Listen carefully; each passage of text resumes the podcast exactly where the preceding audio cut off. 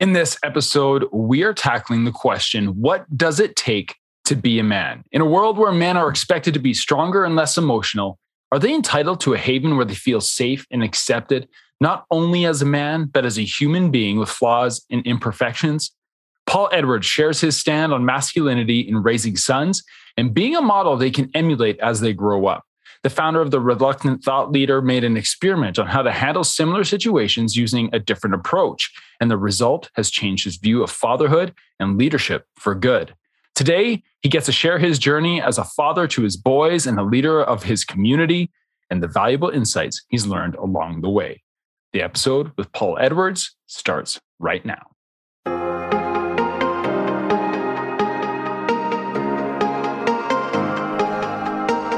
You are listening to the Dads Making a Difference podcast, the number one podcast for men driven to live a life of significance. Men who want to make a difference in the lives of their families, in their business, and in the world around them. My name is Cam Hall, founder of Fight the Dadbot and leader of the Dads Making a Difference Mastermind. Thank you so much for spending time with me today. Now, let's dive in.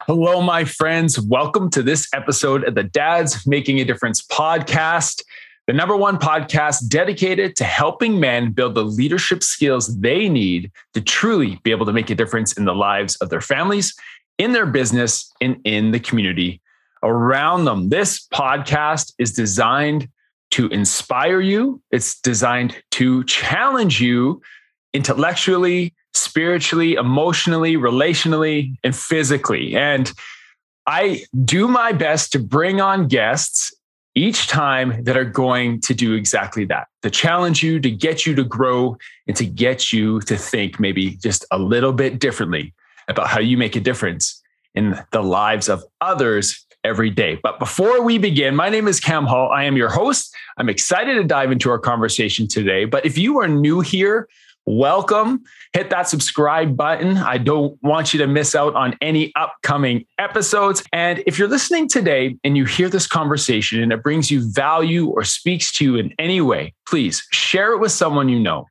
Tag us on social media at Dad's Making the Difference. Just let's pay it forward today and speak into lives of others. Now, I want to introduce our guest today. Our guest today is a good friend of mine. His name is Paul Edwards.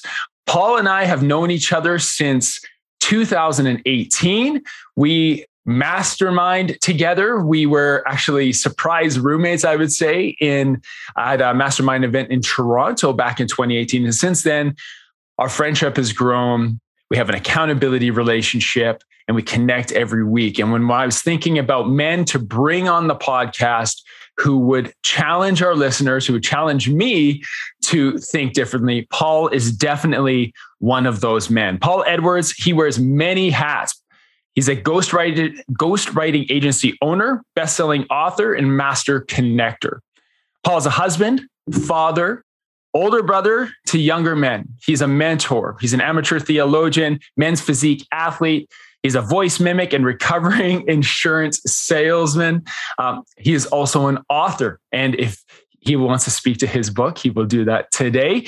Uh, Paul is a first generation speaking Spanish speaking immigrant to the US with African heritage and a Middle East combat experience. Paul's lived in five different countries, speaks two languages, and holds three passports. This guy has been all over the place. And we'll get into that a little bit today. And you're watching on YouTube, you might be wondering, like, what is up with the attire today?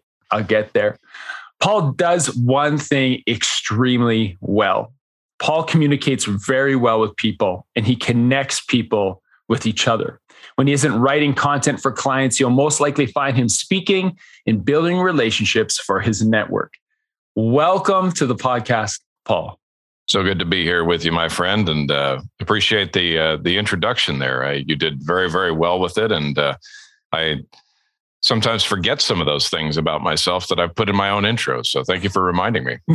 yeah, absolutely. And so I, I mentioned, I mean, alluded to it in the intro, but if you are watching this on YouTube, you see that I am donned in the bright red, the black, and the gold of the Calgary Flames NHL hockey team. And there's a little gripe here. So you'll also see that Paul is donning his favorite Edmonton Oilers jacket. And so I thought it would be fitting if we uh, did the old Battle of Alberta version. The Battle of, of Alberta is on. so, Paul, welcome to the podcast. You no longer live in Alberta.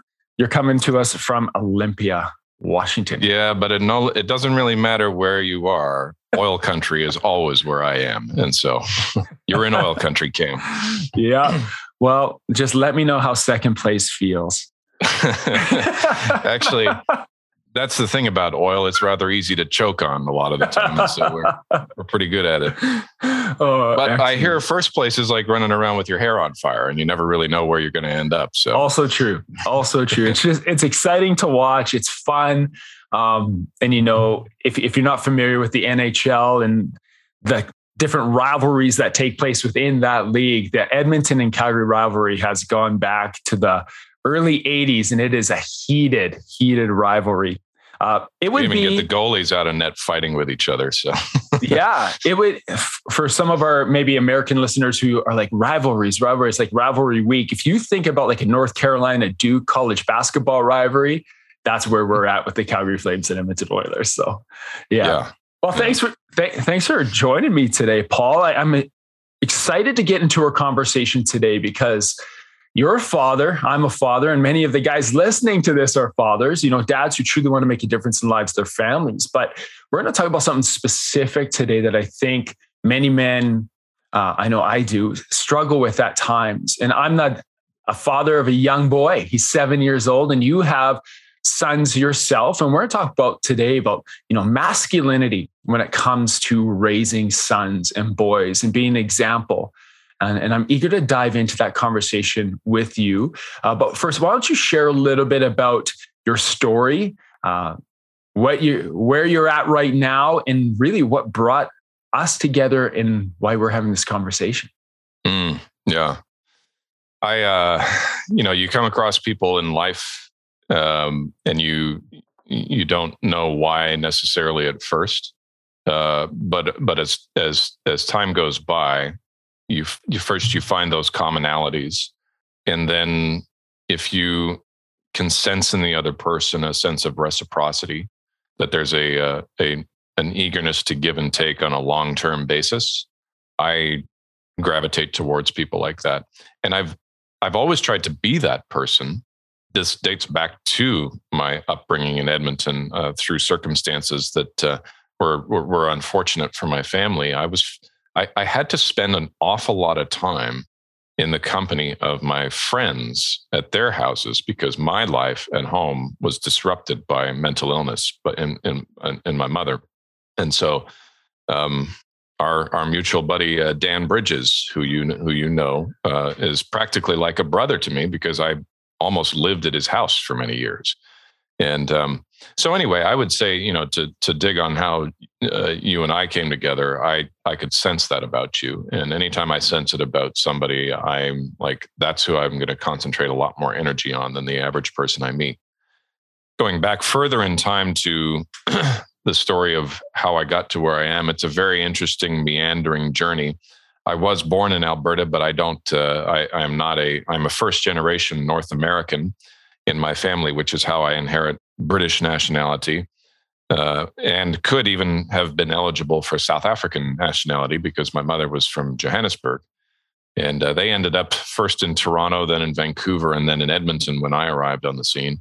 But only about eight years into that, jaunt, it was moving around again, and we emigrated to the United States and to Southern California specifically, uh, where I lived for the next 13 years until I was a young man and then I decided I was going to take advantage of my British nationality and went and lived in London for a while, um, where I made the uh, decision almost on a whim uh, in the winter of 2002 to join the fight that was brewing in the Middle East and uh, be part of the United States Army.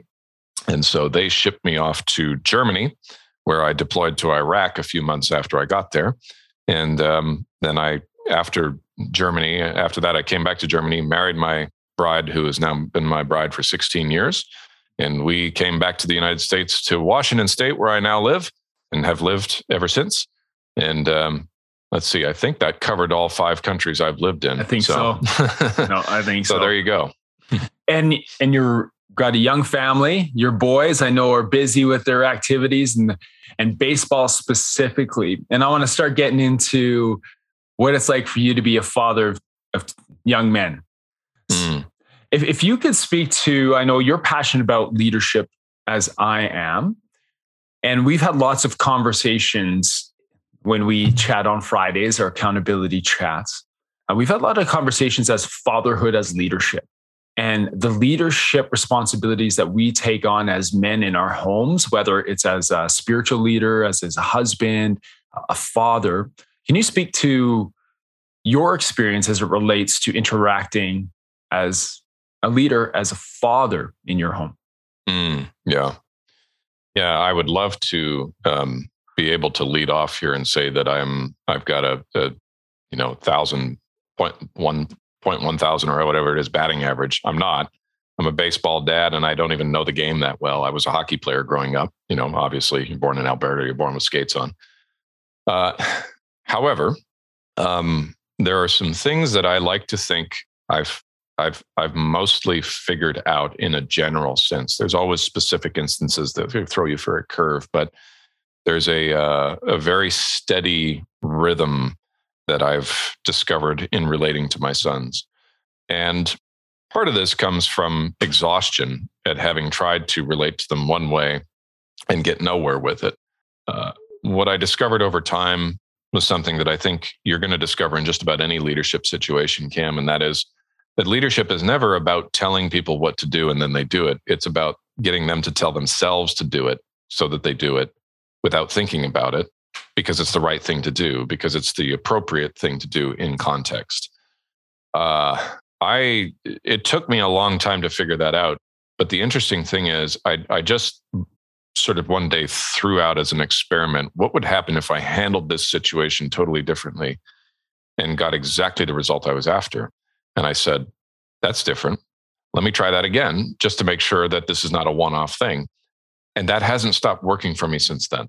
Now, what did you do differently? So, you know, having your boys, how old are your sons? Just they're 13 and 11. Yeah. So they're yeah. right in the wheelhouse of starting to be a real pain in the butt sometimes. Right. and, and if you're listening to this, like, how can Cam say that? Come on. If you're a father of teen, like pre-teen boys, you know exactly what I'm talking about. Um, what did you do differently in that, in that time that you're like, I'm going to try this again. And this seems to be working.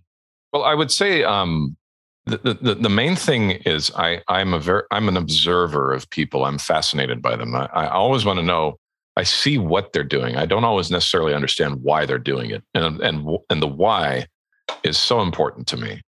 You could take this in any situation, right? But just for just for the sake of discussion, let's use the classic example of uh, maybe in high school you had a particular member of the opposite sex you were kind of keen on and she couldn't have been less interested in you. In fact, she was interested in that guy over there.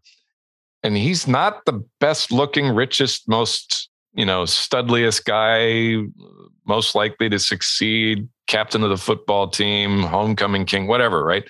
He's just, he's got this, he's, he's not a, not a particularly charismatic guy, not um, the, the, the top of the food chain. And yet she's like, she thinks the world of him.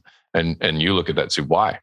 Mm why why does it you know what's what's the what's the secret sauce there um, this i think happens though you can take that that same question to any relationship why are these people the way they are so that's the backdrop so one day this was actually just in in in my house here i was uh, exhausted at having to get up out of my seat and go and and and enforce the right thing with my sons. I kept trying to enforce it. I'm going to force them to do no, no, it's it never worked. Like temporarily, it might get them to stop doing what they were doing, but then they'd go right back to it.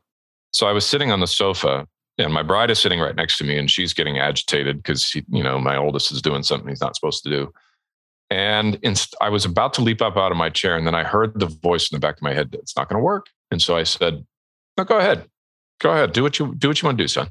Do, no, no, no. He's like, and then, you know, there, it creates this like gravitational pull. Now all of a sudden he, he he need now he's the one making the decision and he's got to justify it. So he's like trying to trying to come back and, and tug me in. I'm like, no, no. Uh, I, I've I've spoken to you enough about this. You know my mind on what happens if you if you choose to disobey me and do the wrong thing. You know my mind. So you go ahead and do what you're going to do. I'll go ahead and do what I'm going to do. And they said, and then you know they try they keep trying to pull you back at well what are you going to do? I'm, I'm not going to tell you what I'm going to do. I'm just going to do it. you can find out what that is if you want. Yeah, but I'm not telling you. And um, it's it's taking a long it's taken a long time. So I, I wish I could say that from that moment on, I never got disobedience again. That's not the case. Right. What I have got is far fewer occasions of it since then.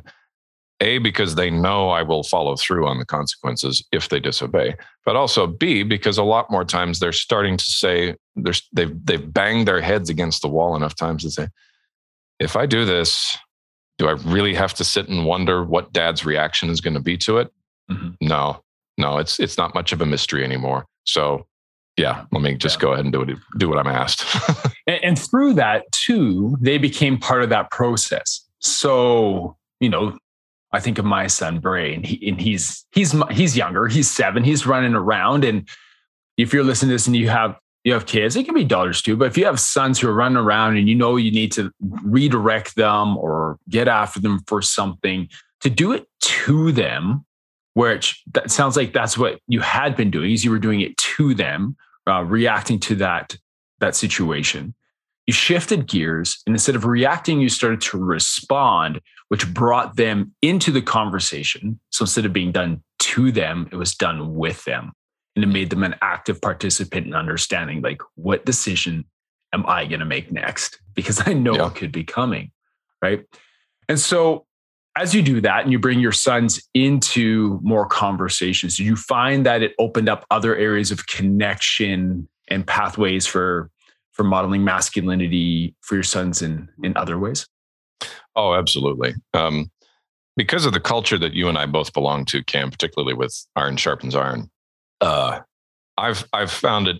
I, I've found myself in a place where I can own my bad decisions in front of them, and it's not. A, it doesn't degrade me in their eyes. It doesn't lessen me or make me any less worthy of respect. They still know don't mess with dad, right? Mm-hmm. But they also know, oh, dad has weaknesses. Dad is not invincible. Dad is not perfect. Dad doesn't always call the right shot. And this came home for me really in a in a big way when I took Grant, my oldest, with me to Nashville uh, for one of the first uh, meetups of our mastermind group that was there, and took him to uh, to meet Big A, Aaron Walker, our our mutual mentor there in the in the mastermind. And we spent a little bit of time with him and we ended up going over to see his house and and all of that. And uh, i i said you know i had to use the restroom so i'm like big a i gotta go use the he's like just down the hall there while i was in there grant was talking to big a and when i came out uh, probably 10 minutes later or so we're walking back out to the truck and uh, he said hey you should hear what what grant said to me while you were in the using the restroom and i said what did he say? And uh, he said, I couldn't, I've never heard this from someone his age. He looked at me and he said, I'm sorry if I'm not always making eye contact with you. I'm a, I feel a little bit nervous. Hmm. And I, I immediately thought to myself, there have been, I have not specifically told him to say that. What I have shown him, though, is that it, it's always good to tell the truth about how you're feeling it's always good to with with people you trust right obviously right it, it's always good to come out and say i'm feeling angry flustered confused anxious nervous. I don't know why. I, I couldn't even tell you why but i can tell you that's what i feel inside. Mm. so he felt free to tell big a that having just met him the same day. And when and when big a told me i was like you know the only thing i can say is I, I give credit right back to to you and to Iron Sharpens Iron because it's taught me that it's an uh, you know that that I have a place I can go and bare my soul, get the stuff out of my system, and and hear other voices that can help me realign to who I truly am. And if I if I can give a gift to my sons, that goes way beyond anything I could give them materially or even strategically, but just something that allows for them to drain the, the, the toxic feelings that build up inside us out of our systems rather than end up on the top of the roof with a deer rifle picking people off. I mean, that, what, what better gift can you give to a man? Because, well, to everyone who's listening knows being a man is not, it's not a walk in the park. So, and you brought up something, that, yeah, you brought up something there that I want to uh, touch on. And that was you had a conversation with your son that said it, it's important to let other people know how you're feeling. I think there's this stigma around feeling as a man. And as you raise your sons, I want to circle back to, you know, the framing of our conversation on modeling masculinity to sons. Because when we we've spoken about this before, but when we said, oh, let's dive into that today, I think there is this the stigma with masculinity that is the axe throwing, fire lighting, you know, that type of beard growing, all of it, right? Yeah. Like here I am. I am man. This is manhood, masculinity. But from what you're sharing is that's not the case. That masculinity shows its forms. Uh, actually, masculinity shows up in various forms. Is that right? Mm-hmm. Mm-hmm. Yeah. L- look, I've I served five and a half years active duty. Um, I was trained to kill for a living. I've lived out in the you know violence filled deserts carrying rifles around. I've driven massive trucks right past roadside bombs there's there's nothing you could say to me that would ever suggest to me that I have not been a man's man. Mm-hmm. What I what most men could be accused of is stuffing down and refusing to give voice to that cauldron of intense spiritual emotional energy inside them for good reason, right? It, it's it's it's unbecoming a man to do it in public, to do it every day. I get that. I'm not saying we we just you know we have group therapy sessions every day.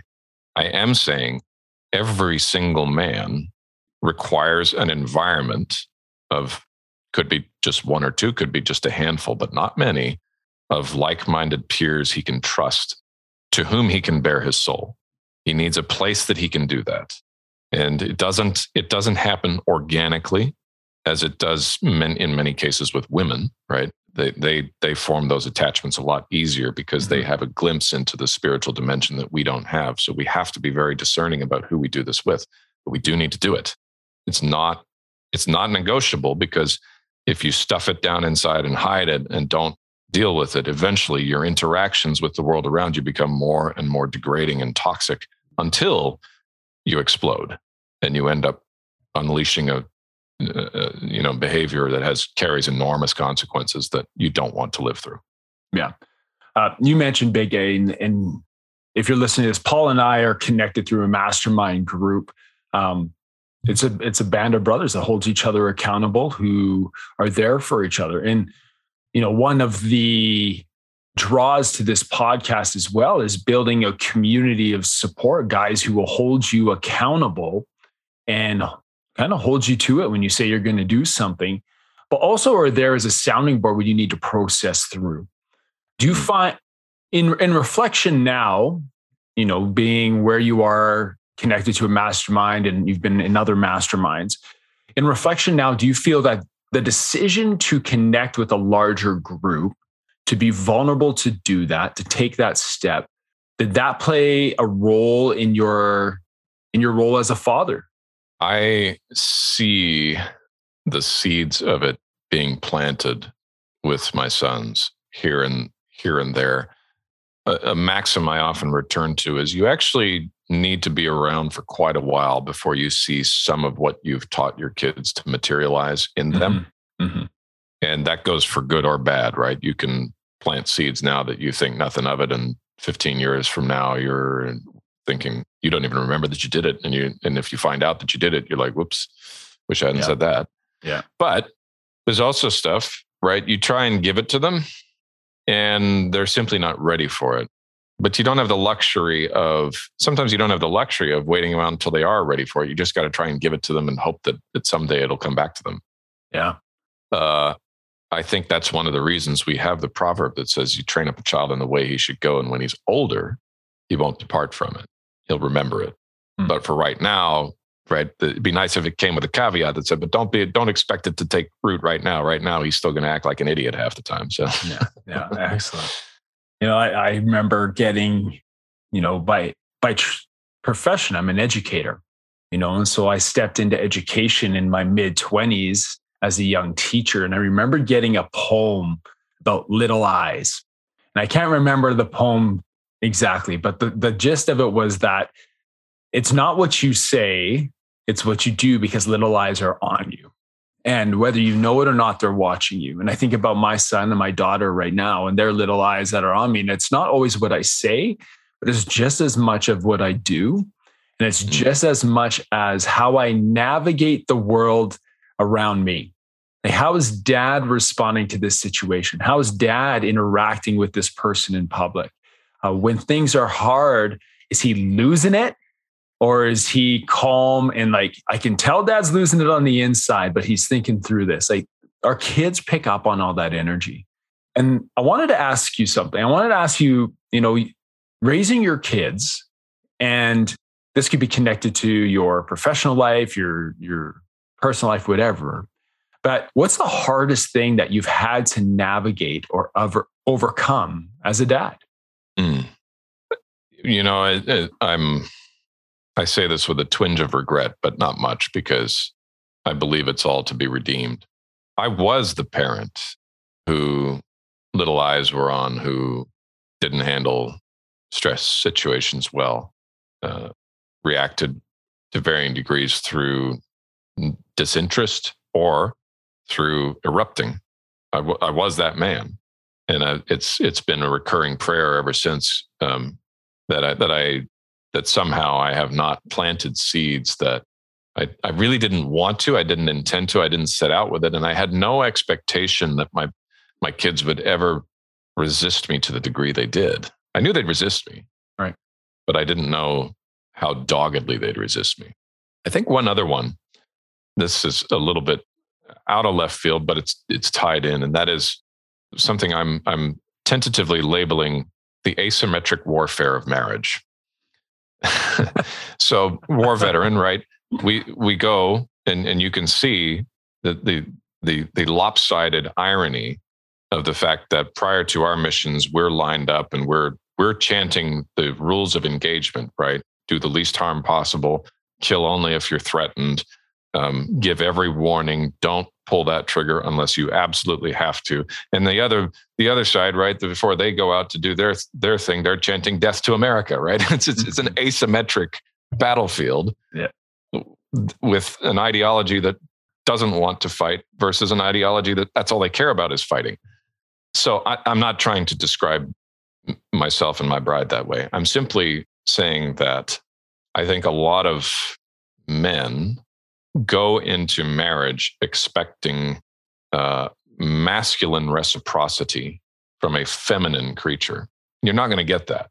And it can create a lot of stress. Now, we have a very peaceful marriage and, and always have. You know, I like to joke. We we we both said I do, and we haven't agreed on a single thing since, but we've never done it. we we never we've never done it like aggressively obnoxiously. It's it's never entered either of our minds to you know to get serious about that that kind of thing to the point where we would do anything drastic. And my sons have seen that. But what they didn't see what i have been modeling in the last couple months and i've seen because my younger one really picked up on this what they didn't see was me continually uh, taking extreme ownership of the masculine component of the of the union. And what I mean by that is I, I wasn't doing everything I could have been doing to bring as much uh, loving, strong masculine energy to my bride as I could that enables her to relax into her feminine energy. Mm. And you and I have talked about this a little bit.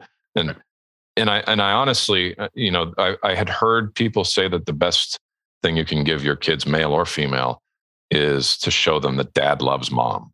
That more than and just about anything else you can communicate uh, uh, will will will give them a very stable footing upon which to grow up. And I hadn't been like you know I, I was I was just I was just okay with that, and I could have been doing so much more all this time. And so, do I feel a little bit regret, regret about that? Yes, I do. But but what I've done in the last ten weeks, you ought to see what that's doing with my sons, particularly my younger one. Picked up on this fact that I started uh, drawing a, a, bath for my bride, right? I just get the flowers and the candles and light the turn on the music and lower the lights and let her relax in there. And I'll go take care of dinner, right? And the 11 year old saw that. And then he started running the bath. so now it's like, now. I have free labor, right? and I get that oh, part done yeah. for me. So anyway, it's just these things you can model, right? And but he's going to take that with him, right? He's going to take that as this is how to treat your bride. Correct. And and can you imagine if that's his habit that he just does day in and day out because he sees me doing it week in and week out. We do it like once a week. Mm-hmm. The the young lady that that that he finds to to to spend the rest of his life, she's going to be one happy young lady.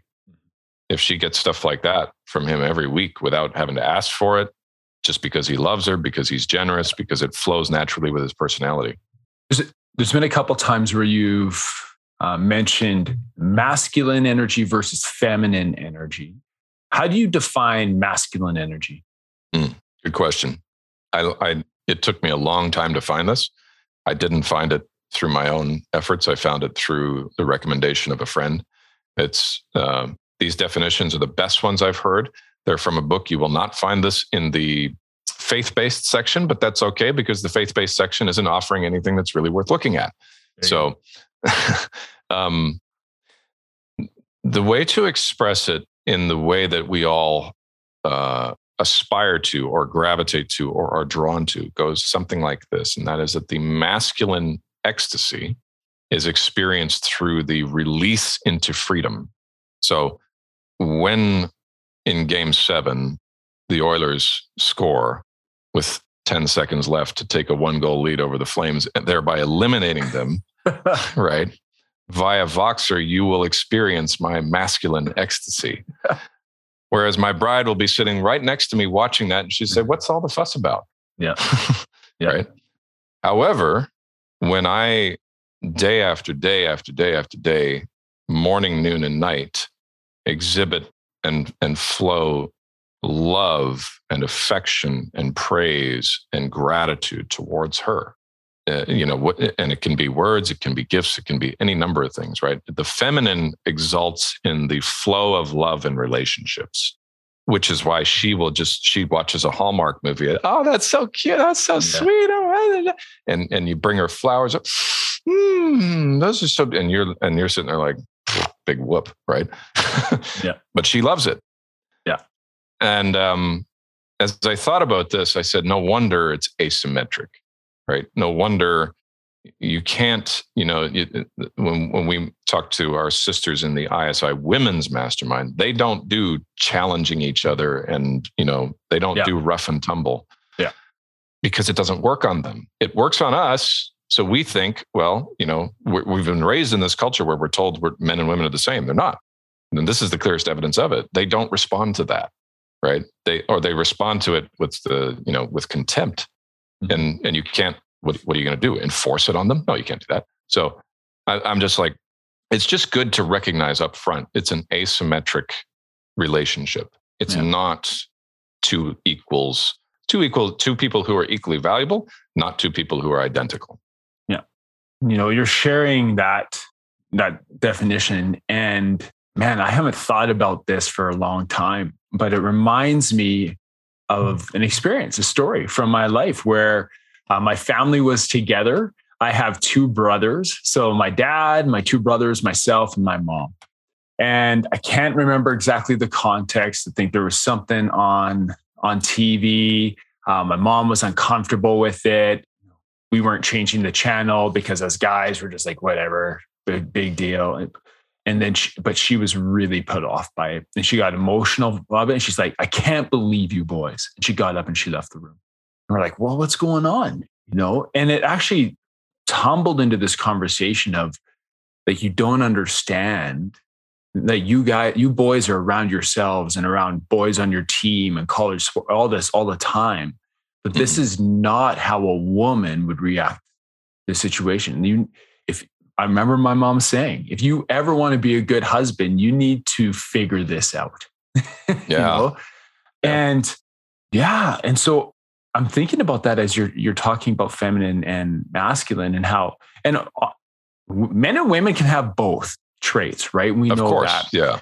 But what would you what encouragement would you give to a dad who might be listening to this, who has sons, uh, he might have a daughter, but he's he's managing a situation in his home where he wants to ensure that both feminine energy, masculine energy, this is being respected, accepted, understood.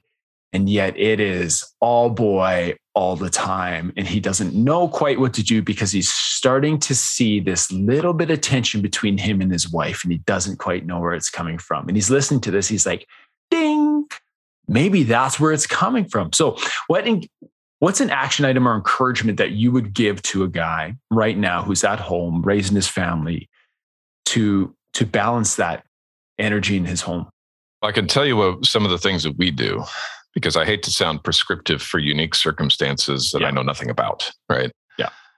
A key thing is that uh, Shannon and I never publicly oppose one another in front of the children. So if we disagree with how things are done, we disagree amongst ourselves without their input or ability to hear it. And if she's giving them a, you know, if she's giving, telling them, I need you to do something, and they're doing what they do, right? Testing it, trying to test the boundaries. There's nothing like a, a, a sharp look from dad or a stern word from dad to reinforce it that suddenly suddenly the wheels begin to turn and you know right things things begin to happen it's the old um, it's the old National Geographic with all the juvenile elephants, and they brought in a bull male, and all it took was a couple of stamps of the feet and a few trumpets here and there, and the, those juvenile males got in line, right? Uh, beyond that, what I want to say is not only if if you're a father and you want feminine energy flowing in the house, it's not a it's not a it's not this is not turn in your man card kind of thing, right? Right. You want it flowing from a feminine source because it's delightful. Mm-hmm. Because it's it's rejuvenating and refreshing and inspiring, and particularly in the bedroom, right? Mm-hmm. You you want a feminine soul balancing out those things. I go to one of my favorite questions from Rabbi Daniel Lapin. He says, if you're stranded at two o'clock in the morning in in in uh, you know New York City, your car's broken down and you see four figures approaching you through this, you know, just through the silhouette of the streetlight. If it's four young single men, you're in, you might be in trouble. If it's two guys out for a walk with their wives, yeah, no, not you're not. You're going to be okay, right? And and that's the whole the whole thing. They they have a way, and it's not always the most pleasant because yes, it does uh, limit the uh, un, unrequited freedom that we're that we're looking for. But the truth is, right, we know that discipline brings freedom and confinement of the amount of freedoms we have leads to the greatest freedom in all the right areas. So you want to unleash that feminine energy. And sometimes it's just artlessly seductive and appealing and and uh, rejuvenating. Other times, yeah, I can I can agree it's it's kind of annoying. However, it's a lot wiser than masculine energy. Masculine energy has a way of being explosive without much consequence, mm. right? So feminine energy grounds that because it's much it's much more wisdom and down to earth than we are. Uh, I hope that's a good explanation of it, yeah, but I, no. I don't want to be too vague.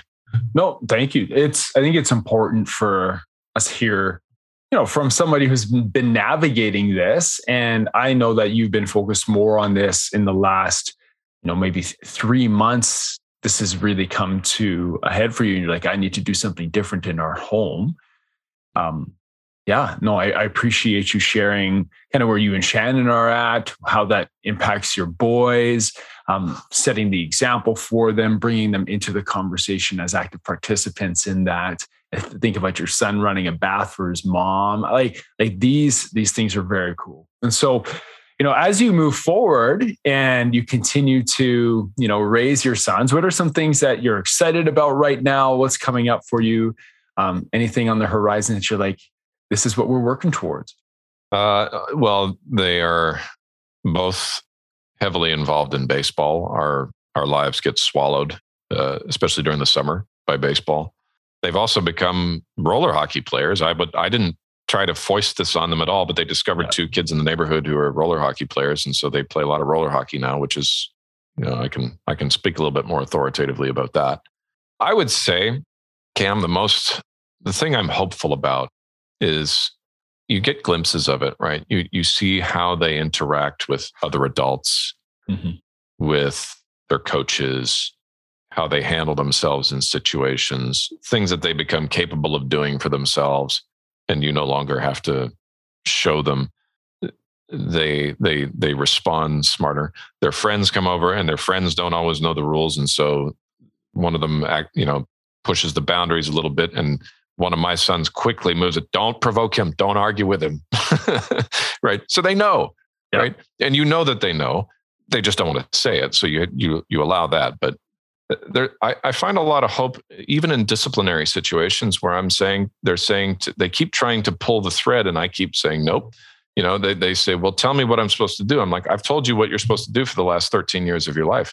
If you haven't heard it in the last 13 years, you're not going to hear it today and then they sort of slink off and they do what they know they're supposed to do. So you're like it's in there.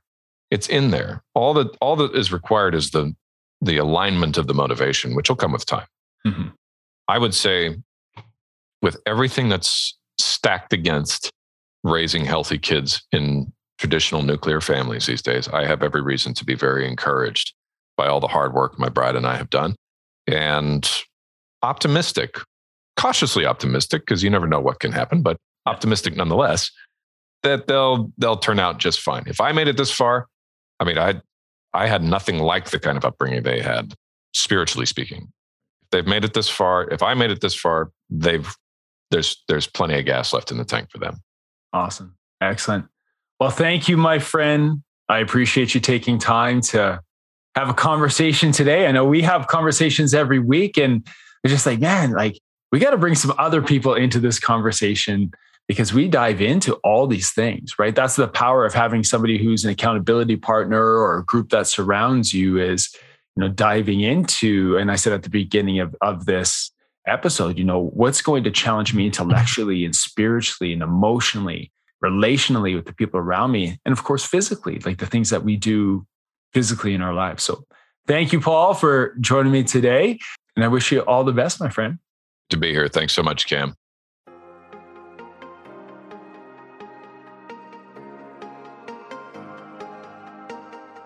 Thank you for joining me today on this episode of the Dad's Making a Difference podcast. I hope you found value in today's show. And if it made a positive impact on you, please share it with someone you know, leave a five star review, and subscribe so you don't miss out on upcoming episodes.